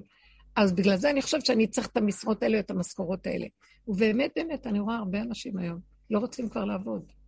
לא רוצים לעשות כלום, ולא חסר להם חיים. נושמים. מגיע להם מה שמגיע, אבל הם גם למדו, בגלל שהכל התקטן והתמעט וירד מהמקום הגבוה, גם הצרכים קטנו. לא צריך את כל מה שחושבים שצריך. החומר הזה מכביד, מעיק. יש רגע של צריכים משהו, ויש רגע שצריכים משהו. ואני אומרת לעצמי, אפילו יש לי רגע שאני צריכה הרבה כסף. כי אני, יש לי צורך לעשות את זה, לעזור לאיזה משפחה או משהו. בוא נגיד, אני צריכה, או לעזור לאיזה פרויקט. אז הוא ייתן לי את זה לצורך זה, לא בשביל הכסף. הבנתם? יש לו לתת לזה, כי המשחק צריך את זה. אבל זה לא, זה לא מה שאנחנו בתודעה שלנו, החרדה והפחד שלא יהיה, שלא יהיה, שלא יהיה. כי כל רגע בא, ומה שהוא צריך לדבר בא יחד איתו. בוא נגיד. זה מעלה אחרת שהיא מתחילה להתגלות בתרבות חדשה. אז לא יצטרכו את המשרות. אז המסקנה הייתה ביני לבינה זה שכל ה... השם דוחק את, את... הוא דוחק אותנו במשרות האלה, כדי שאדם יתחיל לשאול את השאלה, אני חייב להיות במקומות האלה? דוחקים, סוגרים עלינו בכוונה כל המקומות האלה שהם ממשלתיים או שהם ציבוריים או שהם שייכים לבירוקרטיה. בכוונה סוגרים כדי שתישאל השאלה, אני חייב? מחויב? מה שהגל הראשוני של הקורונה סגר את הכל, וכולם אמרו, לא חייב, לא חייב, נשארו מועטים כדי לתפקד במשרדים או משהו, בקושי הכל היה סגור. חייב? לא חייב. למה עכשיו חייב? ולא היה חסר, השם יכול לתת. זה לא שהשם יכול לתת או לא יכול לתת. הבריאה היא עשירה ומפרנסת וזנה, ויש בה הכל בכל מכל כל, לכל אחד מה שהוא צריך כפי כליו ויכולתיו לשם, כמו שהוא נברא בחלקים הנקיים שלו, ולא חסר דבר. תודעת עץ הדת עשתה את כל הבלגן, ואחד לקח יותר ממה שמגיע לו, אז השני נחסר לו, וכן הלאה. אבל באמת, באמת, העולם שואף לחזור למקום הזה. וזה כל התופעות שאנחנו רואים עכשיו. באמת אנחנו רואים במסכת אה, סוטה, אה, שהתנאים אמרו, כשמסתכלים על הדור האחרון, ייתה ולא אחמיני, אני לא רוצה להיות בדור הזה, אנחנו לא רוצים להיות בדור מה שיקרה שם. ואז הם הולכים ומונים סדרה של דברים הכי קשים. דור חוצפה יסגה. אה, הגפן תיתן פריה והיין ביוקר. היוקר יאמיר. בית הוועד יהיה זנות. תוכחת, אף אחד לא מקבל תוכחה. כל מיני דברים קשים. בן קם באביו, בת באמה, כלה בחמותה, פני הדור כפני הכלב. אנשי הגבול מסתובבים ולא מכוננים את פניהם. אני מסתכלת על כל זה כאילו... זה ממש קורה. תסתכלו על כל מה שקורה פה, ומה אז אני רואה? אנדרלמוסיה של הסדר של עץ הדת. מה פירוש דור חוצפה יסגה, בן קם באביב? בסדר העולמי של השכל, של עץ הדת, אבא יש לו מקום, ולבן צריך לכבד אותו. הזקן יש לו מקום, וצריך לכבד את חוכמת הזקן על פני הצעיר. מה פתאום יקומו דור של צעירים שיצחקו על הזקנים? יקומו דור של ילדים שלא ישימו על ההורים. וכן הלאה, דברים קשים. אה, ובסוף מה הם אומרים? והמצב יהיה כל כך גרוע, ואין לנו אלא לשאת את עינינו אל אבינו שבשמיים. כלומר, חבר'ה, המצב יהיה כל כך גרוע, שלא תישאר לנו שום ברירה, ובדיעבד נצטרך לשאת את עינינו לאבינו שבשמיים. שמעתם מה הם אומרים? אתם מקשיבים מתוך... זאת אומרת, אומרים ככה, במילים אחרות, מלכתחילה הדעת היא מולכת, ויש לנו מה להגיד לכם, לסדר אתכם וללמד אתכם, לחנך אתכם, וניתנה לנו הרשות, משנה למלך שולט והכל. אבל, אבל המלך עוד מעט צריך להגיע. אין לנו ברירה, הוא צריך להגיע. שמעתם? הם רואים את זה כחוסר ברירה מהצד שלהם. שימו לב איזה דבר יפה זה. מה הם באים להגיד לנו? בדיוק מה שקורה עכשיו. סדר העול, העולמי הישן מתפרק. ואז מה יקרה? תתחיל להתגלות אמונה חדשה בעולם. אוי ויי, כי מצד עץ הדת, להאמין באמת. פסניש, זה לא יכול לקרות הדבר הזה, איך? מה יהיה? חכמים הם חכמים אמיתיים. אבל עוד בתחילת הדורות, והתנאים באמת קיבלו אור מדהים בדורות שלהם, לחקור את התורה, הם, הם, הם, הם החיו מתים ופקדו עקרות, זה היה מהאור הגנוז הם קיבלו. אבל כדי ללמד את התורה ושכל הגלות יקשיבו וישמעו במקום שאין השם ויש הסתרה, עץ הדת של חכמים אמיתיים, מולכים ונותנים הוראה. אז הם קיבלו המון כבוד והמון דעת בסוף. זה לקראת הסוף ייעלם, למה? כי כל הדורות הם מבחינת משנה למלך, והמלך לא קיים, הוא בגלות. לקראת הסוף המלך בכבודו ובעצמו רוצה להתגלות, והוא מזיז את המשנה למלך. אז איך יראה המשנה למלך? מבוהל קצת, זו משרה חשובה, צריך לשים אותה בצד. נכון שהם בעצמם רוצים. לא יהיה קל לתלמידי חכמים לקבל את המשיח. משתי סיבות. סיבה אחת, בגלל שבאמת הם חכמים אמיתיים, והם לא בטוחים אם העם מוכן לזה. אז הם רוצים למצות את הכוח של החוכמה עד הסוף, של הדעת, כדי של, לזכות את הרבים, כאילו, מיצינו את הבחירה, מיצינו את התורה, נתנו, עשינו מה שאנחנו יכולים, שלא יהיה עלינו קטרוג, כי הם הממונים על תיקון עץ הדת. מצד שני, השעה דוחקת, וחייב שהדבר הזה יתגלה. אז מאוד קשה לעזוב את המשרה. אין מלכות יכולה בקלות לעזוב את מקומה כדי לאפשר למלכות הבאה אחריה. שימו לב, להבדיל מיליון אלפי הבדלות, מה שהולך בבחירות. יעשו הכל כדי שחס וחלילה לא יעזו את הכיסאות. נורא קשה. גם המלכות. תסתכלו על שאול ודוד ויונתן. שאול קורא ליונתן בן נעבת המרדות, לבושתך או לבושת אמך, שאתה הולך עם דוד המלך, וכתוצאה מזה אתה מערער את הכיסא שלך. הלוא אתה יורש העצר, אז איך אתה נהיה חבר של דוד, שהוא מאיים על המלכות שלך, הוא כועס עליו, וזה בקדושה. מה אכפת לך אם השם משך אותו למלך, והשם רוצה אותו, תפנה את הכיסא. קשה לו, הוא סתם אותו, ורדף אחריו שאול המלך. מאוד קשה. תבינו, גם בקדושה אנחנו מדברים, שזה היה, אה, ש... שאול היה מלך צדיק, והיה רוח רעה ביעטה אותו, היה לו קשה לוותר על הכיסא. מאוד לא פשוט הדבר הזה. אז uh, לקראת הסוף יהיה מצב כזה, ואז כל העבודה של החכמים האמיתיים, מי שאמיתי באמת וחכם צדיק אמיתי, תלמיד חכם אמיתי, מתמעט ובורח למדבריות. הוא לא רוצה להיות. בגלל זה הם אמרו, אנחנו לא רוצים להיות במקום הזה, כי יקום לנו כוח של התנגדות, אנחנו לא רוצים למרוד במלכות השם. זה קשה, הדבר הזה. אפשר להבין. אז זה מה שאנחנו רואים היום לנוכח מה שקורה פה, זה התהליכים האלה מתקיימים, בפשטות. מה, לא ראינו? בית הוועד זנות. אה, זה לא יאומן, כן? לא, אני לא נכנסת עכשיו לכל אם אני... עכשיו, דבר מאוד מעניין, כשאני מסתכלת על כל הסימנים האלה, אני רואה שבעצם אה, מצד אחד הם אומרים, אוי ואבוי, זה מצב מאוד גרוע. מצד, מצד האמת, זה המצב הכי טוב, בואו נראה. מצד אדם שעומד, אה, נער צעיר ומתחצף לזקן, דור חוץ פייסגה, זה מאוד קשה, שהוא מוציא את הפה לחוץ, חוץ פה. חוצפה. אבל זה בתודעת עץ הדת שהיא שייכת לרשות הרבים. האדם מדבר, מוציא החוצה. מה אנחנו נעשה? אלה שלוקחים את המציאות הזאת, ואני מוציאה את הפה, אני גם פותחת את הפה, אבל מול רשות היחיד. ואני צועקת להשם, כמה אני יכולה לסבול, כמה אני... מה, איפה אתה, מתי תתגלה, כמה אני אראה את עצמי נופלת, כמה... אתם לא זוכרים את כל הצעקות שלנו וכל העבודה. לקחתי את הפה ואני מתחצבת בכיוון המועיל, מה שחז"ל אמרו, אה, חוצפה כלפי שמיא מהניה, מועילה. זאת אומרת שאדם, שימו לב, אותו תהליך שהם קוראים שזה הולך להיות משהו נורא בחוץ, בעצם הוא תהליך מאוד טוב בפנים. בן קם באביו, בת באימה וכן הלאה. מה הכוונה?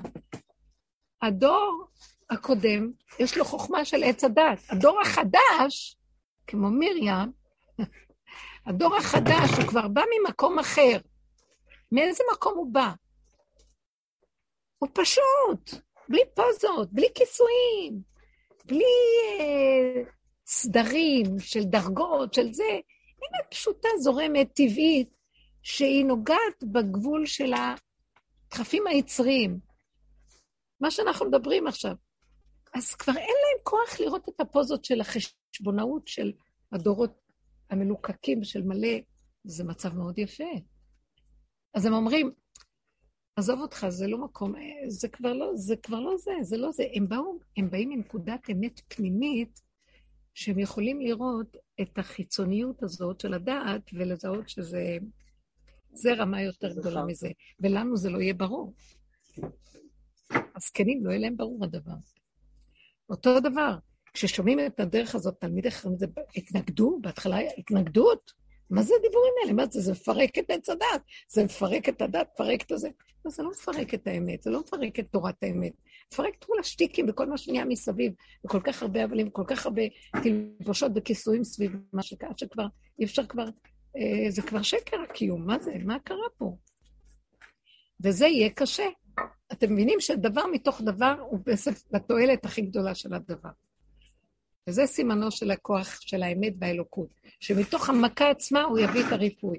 מתוך מה שאלה יגידו שזה גרוע מה שקורה בעולם, אלה כבר משתמשים בזה לצורך... זה הפתח של הריפוי. בדיוק. זה כתר הריפוי, וזה הצורך כבר של גילוי נקודת האמת שמעצמה יוצרת, אה, האלוקות מתגלה. אז זה המהלך החדש שקורה עכשיו, וזה מה ששאלו על הגוף, מה זה הגוף? מה זה? זה לא תרבות גוף, כי עץ הדת באמת נזהר מהגוף. וגם אני מתבוננת לעומק, ואני רואה, ברגע שאדם אכל מעץ הדת, הוא פירק את הפשטות הזאת שהייתה בגן עדן. גוף קטן, נקי, פשוט עם, עם אור של השכל הגנוז בתוכו. דווקא על הגבול של הגוף הנקי, אה, הילד הקטן בן מאה, זאת אומרת שהגוף הקטן הזה, כמו ילד קטן, מקבל שכל של אדם של מאה. זה העולם החדש הולך להיות ככה. בגלל שהוא נקי, אין לו את הסדר העולמי הישן. אז המהלך הזה, הגוף, בוא נגיד, הגוף לא גוף, זה החומר גלם הפשוט, האור הגנוס שואף לשבת עליו. אז אנחנו צריכים להכין את המציאות שלנו להפוך להיות אור גולמי, אה, גוף גולמי פשוט. רבו שרי קורא לזה תוהו ובוהו. הוא היה אומר, דוד המלך, היה לו כינור שניגן אה, בחצות, לבד. הוא אמר, הכינור, כך הוא אומר, הכינור זה תוהו ובוהו. אני לא הבנתי בהתחלה מה הוא מתכוון. השם ניגן על התוהו ובוהו של הכינור. כלומר, הכינור של דוד היה חומר גלם נקי, כמו הלב שלו, היה נקי. אז שם השם התגלה וניגן. ניגן דרך דוד. בדיוק. האור בא מלמטה, וכשיש את הכלי הנקי זה מאליו. זה תודעה חדשה עכשיו. היא צריכה את הניקיון של החומר גלם. לא התרבות העמוסה של שכל, מחשבות, הרהורים, הבנות, השגות, ידע, וואי, מה לא, ספריות. זה כבר לא יתפוס, זה, זה, זה לא מלא, רלוונטי. זה טיפש. אנחנו שבויים שם. ובגלל זה לא יוצאים מהסבל שלנו והכאבים, ועכשיו יש פרפורים. אז אנשים רוצים את המשכורות, הם שייכים לכל הסבך הזה של הביורוקרטיה, ועובדים אה, במלכות פרעה הזאת, אבל הם כבר לא, לא יכולים לסבול, ויוצאת להם צעקה לשם, תציל אותי מהמצב הזה. אז הוא אומר להם, בואו, אני הולך לגאול אתכם עכשיו ממצרים. זה בדיוק מה שהולך לקרות, כל הפרשיות של הסוף. אני אומרת לכם, אני רואה את הסוף בפרשיות האלה וגם בשמות. הוא הולך להוציא אותנו מתודעת עץ הדת. אה, בואו, אני מוציא אתכם מהתרבות הזאת. אני רוצה להוציא אתכם. בואו, תהיו פשוטים, נקיים. מה הייתה הדרישה של בורא עולם אה, כתנאי לקבלת התורה? לך הגבל את העם. ספרו את ה-49 יום ספירה, וזה כאילו התנקות, התנקות, התנקות, התנקות, עד שנגעו בגבול של הבשר ודם שלהם, נהיו גולם, עמדו תחת הר סיני, וזהו, רצוננו לראות את מלכנו, כמו איזה גלמים. לא יודעים, לא מבינים, לא כלום. שם הם, אה, אה, שרתה להם נבואה, איך יכלו לשמוע את הקול של אלוקים, השמע עם קול השם ויחי, איך יכול להיות? הם הצליחו. תדעו לכם שהבהמה יכולה להכיל הרבה יותר מהאדם שיש לו דעת, שומע קולות ורואה מראות, אבל ברמות אחרות. האור האלוקי יורד על הדבר הזה. לכן אנחנו צריכים להכין את המקום הזה, וכבר התרבות של הדעת היא כבר... בתרגילים הרגילים אנחנו ממש צריכים להיות חזקים מאוד, לא... אה, אני קמה בבוקר, עוד לפני שאני קמה, אני אומרת, מודה אני לפניך, הוא קם לפניי. הוא מתחיל לקשקש אותי, קשקש אותי. אין לי סבלנות אליו. אני עוד לא קמתי, והוא מדבר איתי על מישהו, על מישהי. מה ידידי בביתי? אני רק קמתי. לא, הוא מזכיר לי מלפני יומיים שאותו אחד אמר לי כך. ואז אני באיזשהו מקום אומרת, לא רוצה לשמוע אותך, אני שמה, אני שמה עכשיו את המבט שלי ברגליים, בנעליים, בבגד, בזה, במים, בנטילה, בלא יודעת מה. לא רוצה לתת לו מקום, ואני רואה מאוד מאוד חזק להזיז אותו, להזיז אותו, להזיז אותו, להזיז אותו. אין לו מקום. אני אפילו לא נלחמת בו, הוא לא קיים. פעם עוד היינו נלחמים. לא, לא, לא. אין אפשרות, אין מקום. לא וזה, לך. זהו. אני פותחת הפה ומבקשת רחמים. נעלם. באמת, יש הסחת הדעת מדהימה. את יודעת, חברה שלי שברה את הרגל. כן. היא הייתה בכיסא גלגלים, ואני אומרת לה, וואי, איזה כיף, הרבה כיף לך. היא אומרת לי, את חייב מה זה את הגבוליות שלך? אני רואה אותה, לא יכולה לקום, לא יכולה לאכול, לא יכולה, שלא נדע, שכזה צורך יזכה אותנו ללכת, כזה, היא לא יכולה, הכל היא לא יכולה, היא אומרת, אבל זה אמיתי, הגוף לא יכולה, לא יכולה, לא יכולה, לא יכולה, כאילו, כזה, היא חיה את מה שהיא יכולה. וזה כזה, נראה לי כזה... אנחנו צריכים להגיע לזה בלי כן, כיסא גלגלים. אמרתי, תראי, כזה ברוך הוא הביא אותך לשם, אז בואי ת... ממש. תתנגי על המקום הזה. כן, כן, כן, כן. כן, שזה יהיה רק במתיקות, לא של כאבים וצער ולא גם... בעזרת השם, אם האדם מנדב את עצמו כאילו הוא כבר שם בכיסא, לא יצטרכו לתת לו כזה פיזי. זה יודעת, אח שלי התחתן השבוע, שבוע שעבר. מזל טוב, שמח. מי, מי? אח שלי. אה, מזל טוב. יפה, שעה טובה. אז זה אבא שלי, כאילו, זה פשוט היה מדהים לראות. אבא שלי הוא שיא הגבוליות, כאילו, שיא ה... הוא הולך בחופה, איפה אנשים ישבו לאכול? שישבו, יש מלא מקומות. אבא, אנשים אין להם מקום לאכול, לא שיפתח, שיעשו, הכל בסדר. באמת, נפתחו שולחנות ונפתחים, ואין מקום, ועוד נפתח... והבעל בית של האולם דואג לכולם, והולכים לאבא שלי, אבא שלי. אני אומרת, אבא, השולחן של הילדים, כל הנכדים, שואלים איפה לשבת, שיתיישבו איתכם, הכל בסדר, ישבו איתכם. באמצע החופה, הרעש, יש רעש מהמנגינה, תזהרו את המנגינה, אני לא שומע את הרב. פשוט את המנגינה, אתה יודע, כל הזמן הזמין את השינוי. פשוט גבוליות. הגבוליות. כאילו, זה היה פשוט לראות את ה... הגבוליות. שמח, שמח, נגמרה החתונה להתראות, שלום. פשוט, בבוקר הוא קם, תאכלו. לא סיימו לאכול, לא משנה, אכלו. סגר זה כל הפח. וואי, מדהים, בבוקר להתראות, חגיד להתראות, שיהיה לכם יום טוב. שמעתי עליו, אדם מיוחד מאוד. כן, פשוט, כן, הוא עובד השם גדול, באמת, לא, לא סתם אני אומרת. שחי את הרגע, את הגבול, ניסה את המציאות, ראה איך היא נראית, הוא נמצא שם. יפה, יפה. זהו, זה בדיוק, זה בדיוק מה שאני מתכוונת. כאן, עכשיו, פועל, הולך, בא, לא מרים את הראש ומיילל, אוף, מה החיים האלה? מה, מה רוצים ממני? מה? אין, זה שאלות מדי גדולות, לא יודע. היה לי רגע של איזה נקודה, אז היה רגע, הלך לזה, ולפעמים אני, כשמתחילה להיות לי איזו יללה. במוח, אני מקשיבה לגוף. כי היללה לא סתם באה.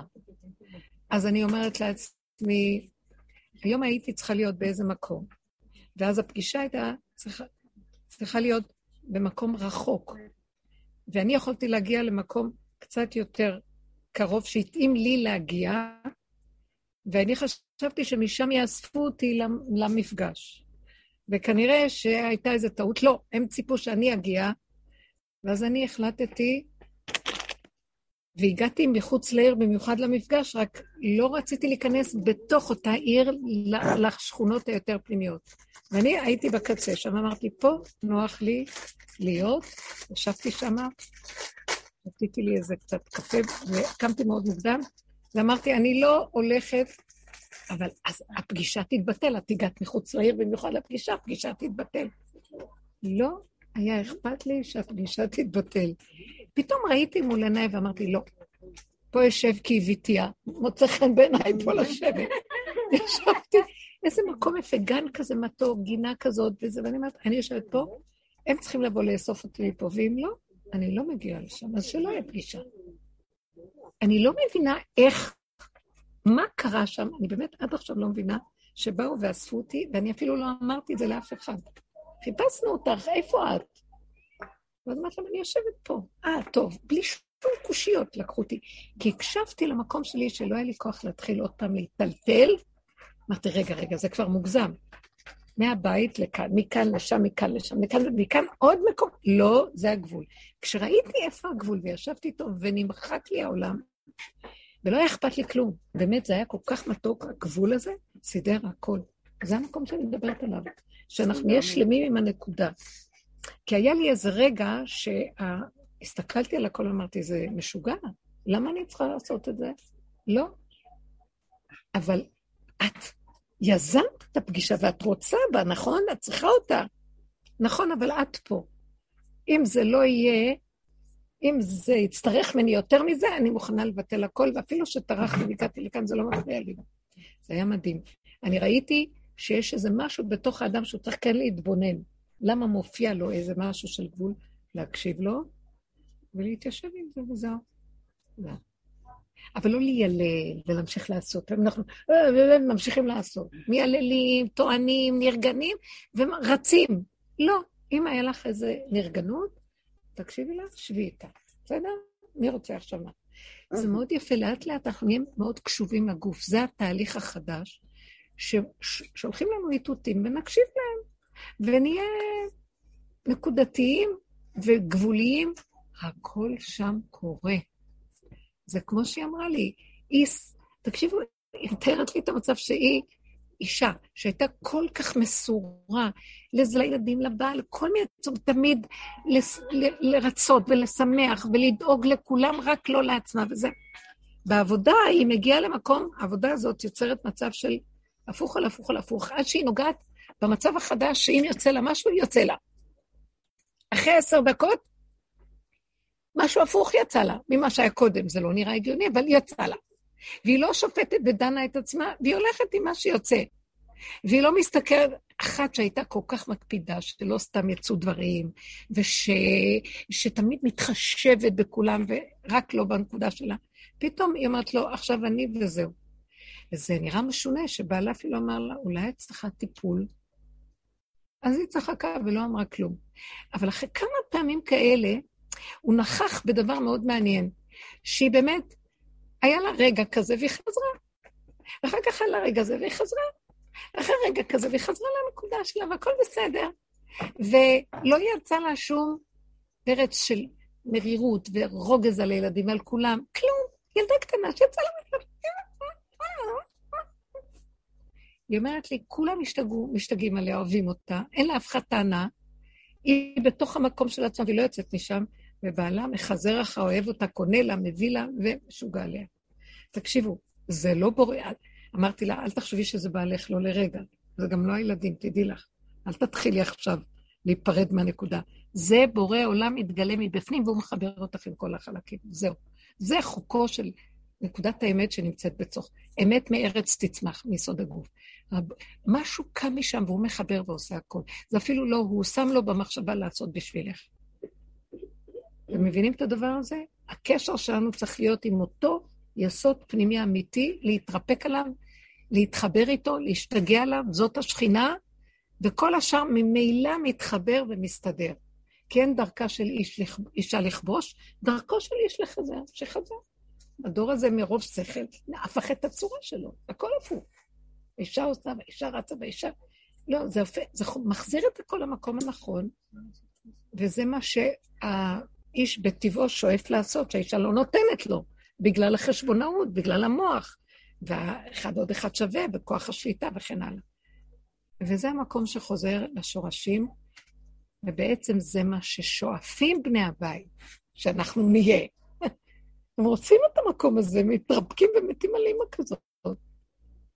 ותראו, מהמקום הזה, זה בא בטבעיות, מכמה זה זה מאולץ וטיפש ומסטה אותנו לכיוונים לא נכונים, מבלבל אותנו, ומחריב את הכל. לכי תרפי את המציאות העקומה הזאת. אנשים מפרקים את המבנים, לא חבל?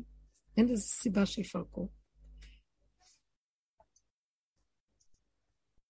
אמרתי הרבה. את יודעת, השבוע, כן. אה, לפני שבוע, הבן שלי אומר לבעלי, אני רוצה לקנות אופנוע. בעלי אומר אין בעיה. יום אחרי זה הביא רנג'ר, אמר, קניתי רנג'ר, לא צריך הוא לא... אופנוע זה קצת מסוכן. קנה רנג'ר, אומר לי, חגית, נתתי עכשיו העברה של 30 אלף שקל לחשבון, להוא. אומרת לעצמי, 30 אלף שקל, אה, מאיפה? אמרתי לה, אני סתומה מעבירה. כמה להעביר? 30 אלף? מינוס 30 אלף. טאק, העברתי. יום אחרי זה הרואה חשבון מתקשר, אומר, לכם החזר מס של 30 אלף שקל. שלום וברכה. מה הוא אומר? יש לך החזר מס של 30 אלף שקל. איזה ובאותו יום אמרתי השגחה. את לא חושבת, השפע, כאילו, הקדוש ברוך הוא השפע, כל השפע אצלו, את בכלל לא מצטמצמת שם, תעשי את העבירה בלי לדבר מילה. יום אחרי זה היה מדליק, אותו מספר, כאילו. איזה משהו מדהים. וזה לא קנה אופנוע. הוא לא קנה את זה בסוף. כן? לא, הוא לא קנה אופנוע. הוא קנה משהו אחר, יותר בטיחותי אה, מאופנוע. אה, כן, בעלי לא בגלל רצה זה הוא שיקנה רצה אופנוע, שהיא אמר לה, תעביר "טוב, את אני אקנה הכסף." לך- אני אקנה רנג'ר במקום את האופנוע. אה, אני לא מבינה מה אז זה. קנה, רנג'ר זה כאילו... מה שעשיתי לך סיבוב על הדבר הזה. אה, זה נקרא? יפה. אה, אמרת, כן, אני אקנה רנג'ר, לא זה מסוכן, זה לא לא, אנחנו, הוא ייתן לנו מה שאנחנו צריכים לצורך הדבר, באמת בפשטות. אבל אנחנו לא, בלי ספק, בלי מחשבה, בלי בלבולים, הלוואי, אבל שזה יגיע כבר, המצב הזה. חייבים כבר להגיע למקום הזה. עכשיו, זה התרבות החדשה, עכשיו, משם צריכה התרבות החדשה לצמוח. לא לחשוב, לא להרהר. לא חסר דבר בבית המלך. וואי, כמה אנחנו עשינו את עצמנו עניים. מס... התמסכנו. באמת, באמת. אז אני, מה שאני רואה, שיש את הכוח הזה של המסכנות שיכול כל רגע לקום, אז אני סוגרת מהר את המוח, ולפי הסיבה, ולא חושבת, ככה וככה וככה וככה וככה, בלי לחשוב, בלי לחשבן, ואני רואה ששמה הברכה, היא משלמת את עצמה. כמו שהיא עכשיו תיארה, באמת. אז נתחיל בדברים קטנים. 30 אלף זה הרבה. יש לנו לאיפה לשאוף. את יודעת אבל איזה מדהים? השבוע בא אליי, ב- תיקן לך בא בא אליי לקליניקה, בחורה, הם יוצאים מזוג, שיוצא כבר הרבה זמן, שתי בחור בחור ובחורה שיוצאים כבר כמעט איזה שישה חודשים, ואין לה רגש. אמרתי לה, למה את צריכה להרגיש? לא צריך להרגיש, תתחתני. את אוהבת אותו, כאילו הוא ככה, הוא אדם ככה. היא אומרת לי, לא, אמרתי לה, מי אמר שצריך להרגיש? איפה זה כתוב? פשוט תקבי, את חושבת שהוא נכון לך, הוא מדויק לך. אז אמר- אמרתי לה, ממתי את חושבת, כאילו, את בן אדם שמרגיש? היא אומרת לי, לא. אמרתי, אז הנה, אז למה פה את צריכה להרגיש? את עובדת, את לא מרגישה, פה את לא מרגישה, אז כנראה שהרגש שלך לא עובד, אז אל תרגישי. טוב, יום אחרי זה שולחת לי הודעה, בחיים לא הרגשתי אליו כזאת אהבה, זה מדהים, אנחנו מתחתנים. פתאום כל הרגש עלה. אמרתי, את לא רוצה להרגיש, הרגש יבוא, את רוצה להרגיש, הוא לא יבוא. לא, לא תתחתני. אחרי יומיים היא אומרת, הלך לי הרגש, איך אני אעשה עכשיו? לא, כבר קבעו את התאריך, קבעו את התאריך, זהו. אמרתי לה, אין רגש, הרגש לא עובד, הוא לא- אין. זה לא רגש חדש, עצבים. יש ר- אין רגשות. רגע. בואי תכירי רגשות חדשים שלא יקרה בחיים. לא.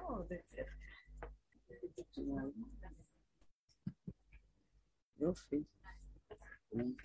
כן.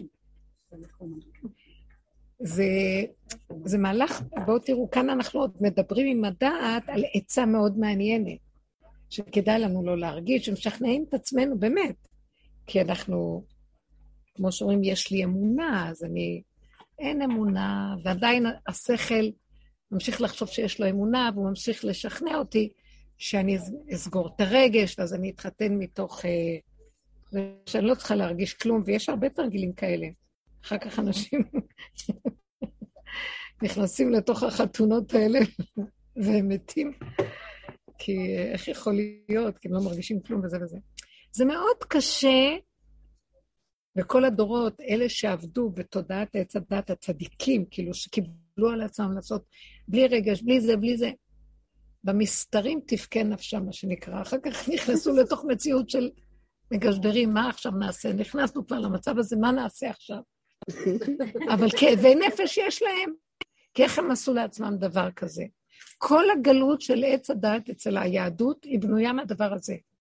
לא, לה, לא, לה, לא להשגיח על הרגש, לא להשגיח על הצרכים, לא להשגיח על התאוות והרצונות. לסגור, לסגור וללכת עם השכל, מוח שליט הלב. ולקיים את מה שהתורה, החוקים אומרים לנו, בלי אה, כל המקום הזה. ובאמת, באמת, השם מחבר בגלות, ב, מבעד, אה, איך אומרים, מציץ מן החרכים. יש השגחה על עם ישראל בכל הדורות, זה לא שהוא עזב אותנו, אבל מאוד מאוד קטנה. אה, פעם היו שערים פתוחים בזמן בית המקדש, אחר כך היה חלונות, נסגרו השערים, נפתחו החלונות, נסגרו החלונות, נפתחו החרכים. גם החרכים לקראת הסוף נסגרים, והיו שמך ברזל. גם זה נסגר, אין כלום. עכשיו, בני אדם במקום הזה לא יכולים להכיל שאין אין שום רגע, שום כלום, ורק לעשות, כי ככה כתוב. אז מה עשו הבני אדם בדורות האחרונים? מה? פרצו את הגדרים למצב ההפוך. על, הלכו על המצב ההפוך, יצרים, הכל, נו, בית הוועד הפך לזנות. הצניעות ברחובות מתגלגלת, אנשים עושים מה שהם רוצים, לא אכפת להם, אין כבוד למסורת, לדת, למה ש... כלום, הכל מכאן לכאן, מכאן לכאן. אחר כך יקומו אלה ויגידו, לא, שאלים, ואז נלך על השאלים ועל הקיצוניות, שנשמר את המצב, שלא יהיה ככה. מה אני אגיד לכם, הבלבול? עכשיו תקשיבו איפה האמת נמצאת. למה אנחנו היינו צריכים לסגור את הגוף וללכת רק עם מה שכתוב, והתורה אומרת לנו בגלות? כי זה התיקון של חטא עץ הדת. אתם אכלתם עץ הדת, אתם רוצים להיות כמו אלוקים, זאת אומרת, במקסימום שלכם אתם חושבים שהוא איזה מלאך, אז תתנהגו כמו מלאכים, גדולים, רוחניים, גבוהים, פוריטנים, מנותקים מהגוף, דורכים על הגוף, מסגפים אותו, אין לו קיום. באמת, באמת, זה לא נכון. התורה לא רוצה את זה. תורת האמת, דרך אגב, עיקרה של תורה זה רק בארץ ישראל. עיקר התור, קיום התורה והמצוות בארץ ישראל. כל הדורות שהיינו בגלות, אלפיים שנות גלות, גם בתקופה של 70 שנות גלות בבבל וכן הלאה, זה למדו תורה וקיימו רק שלא תשכח מפי זרעו.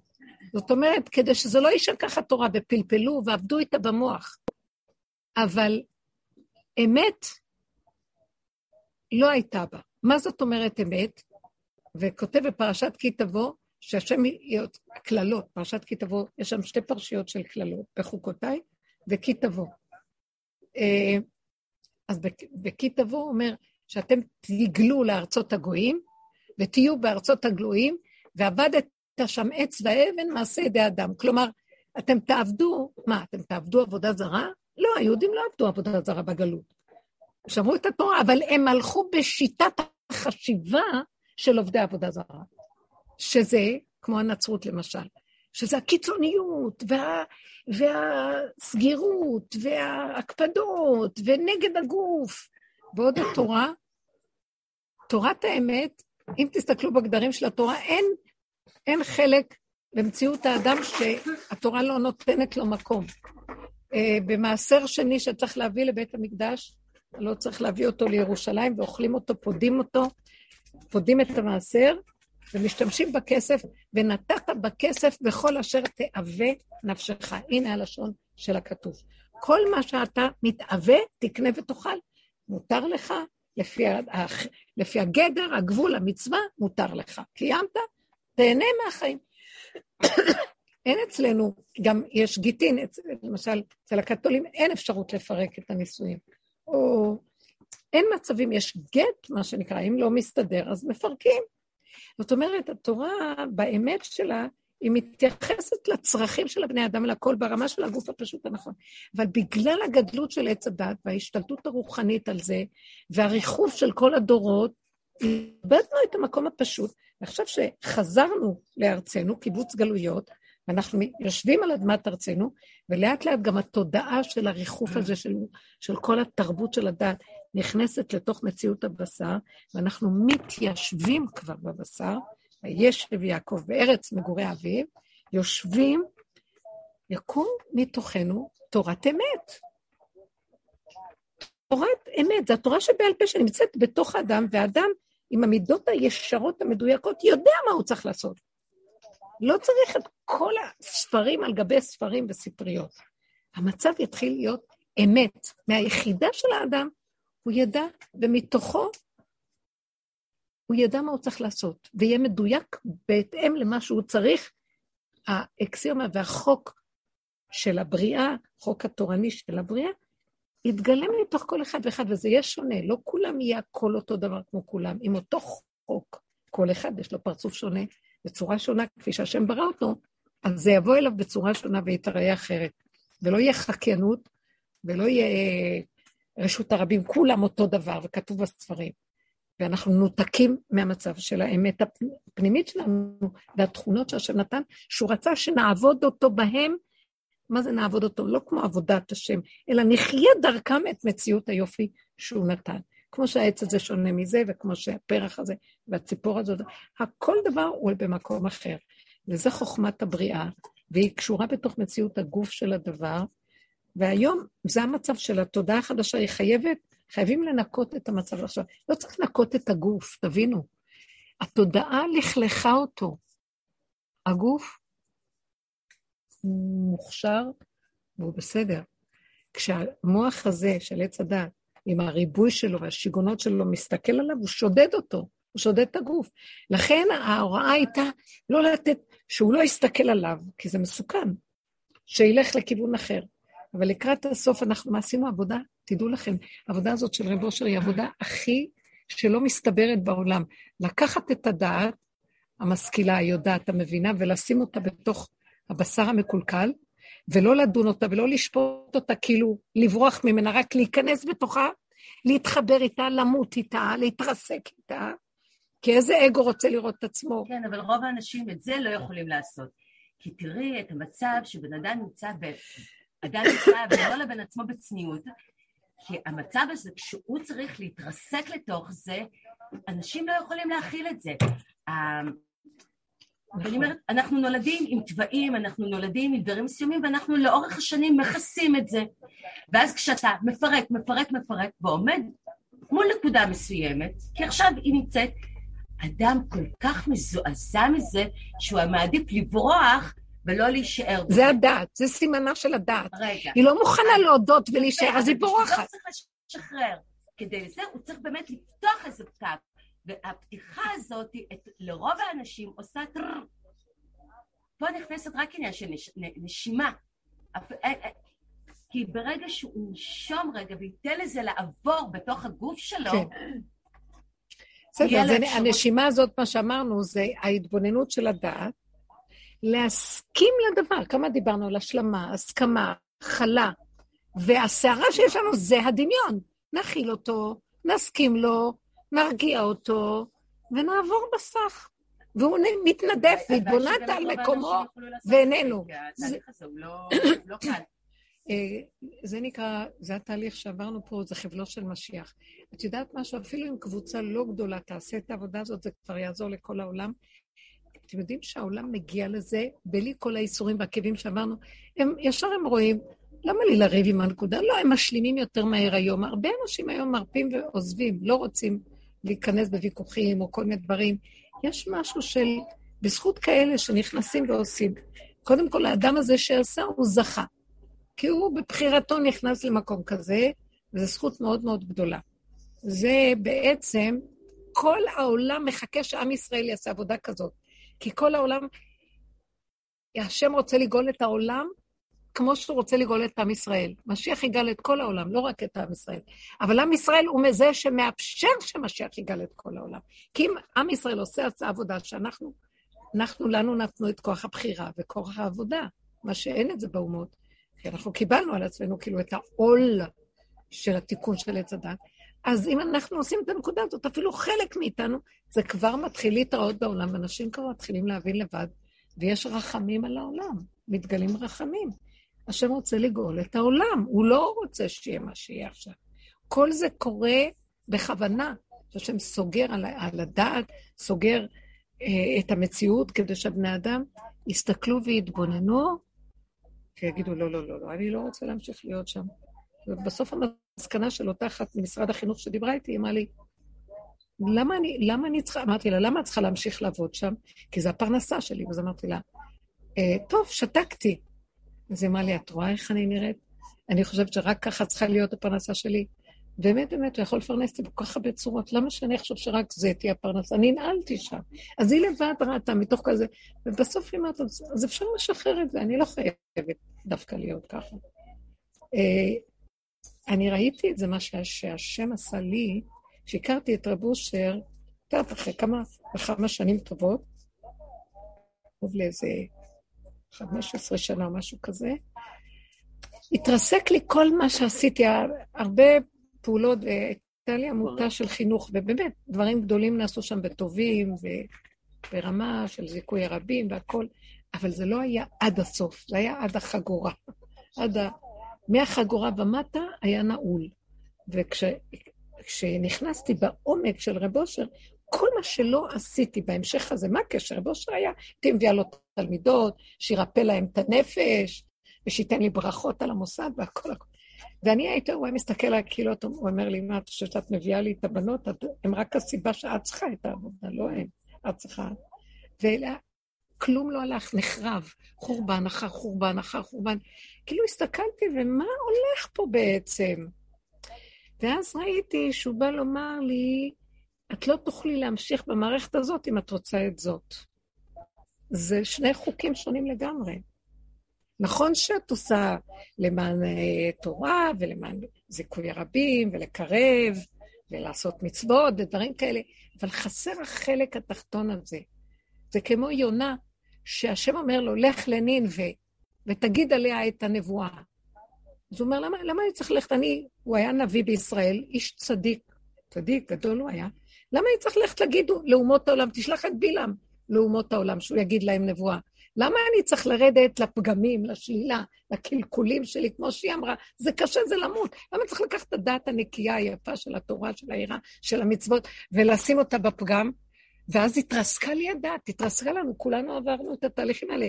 התרסקה הדעת, את חושבת שאת עושה מצוות. גיליתי שאני מרשעת אחת גדולה, ואני חשבתי שאני הצדיקה הכי גדולה. זה קשה להגיד, אדם לא, אסור לנו להגיד לשון הרע על עצמנו, אני לא מתביישת להגיד. מה זאת אומרת? לא ידעתי. והכל היה אינטרסים ואינטריגות ודברים, ובאמת, הרצון לשליטה והרצון לכל, כי ככה הוא ברק. אבל באמת, באמת, עשיתי לשם שמיים. זה דמיונות שלך. עשית את זה לשם השליטה, לשם הנקודה. נכון שהיה שם איזה אור מסוים, אבל גנבת אותו, האני שלך גנב אותו, עוד יותר גרוע. את זה אין לו אור, לא גונב קצת, אבל את בפלטרים של מלך גונבת, בתוך המלך עצמו את גונבת. אז אה, וואי, איזה, זה זעזוע על זעזוע על זעזוע על זעזוע, אז הכל נחרב. ככל שהתבוננתי במציאות שלי, בחוץ התחיל להיות חורבן, כי זה השפיע. כשזה נעשה, ברמה הזאת השפיע, ואז ראיתי שבעצם אה, אי אפשר להחזיק את שתי המערכות. מערכת שהיא שייכת לרשויות, יחד עם המערכת שרשות היחיד, אי אפשר רשות הרבים ורשות היחיד במתכונת הזאת.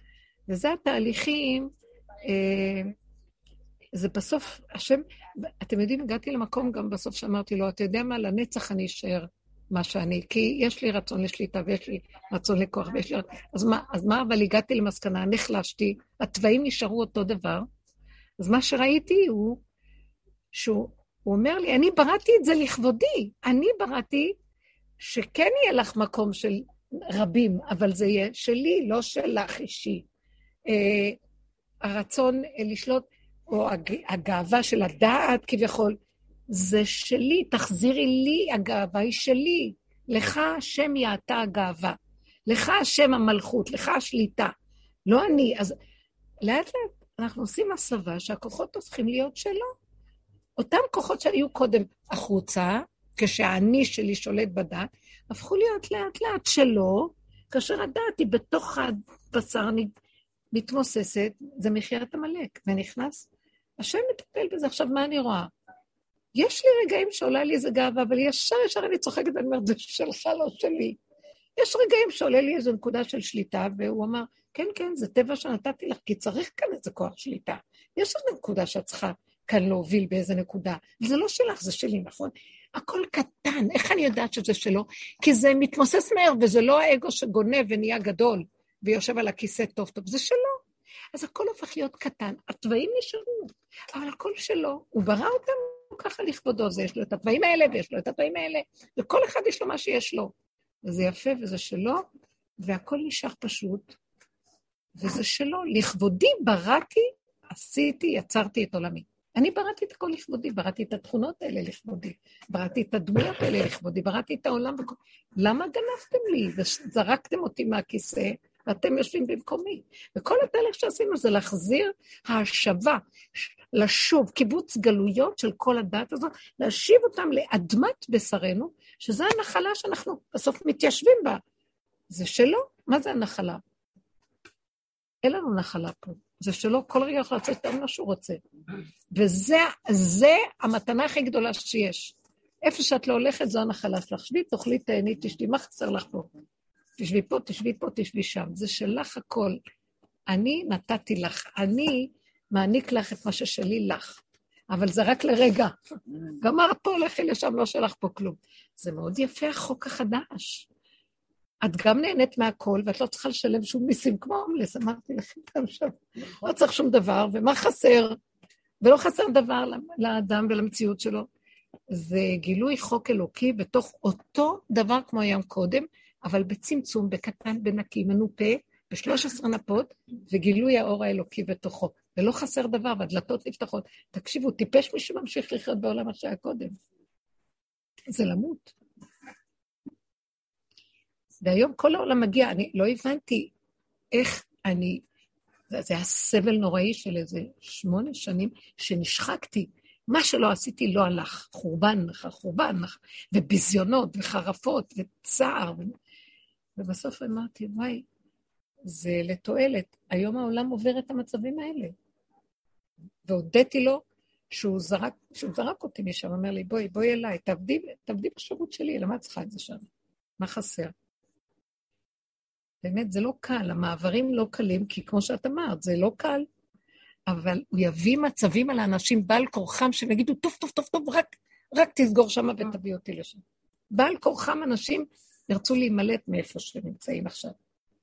כי אי אפשר יהיה לסבול את זה מרוב ייסורים וכאבים. והחכם לא צריך הרבה מדי להתייסר קצת וזהו.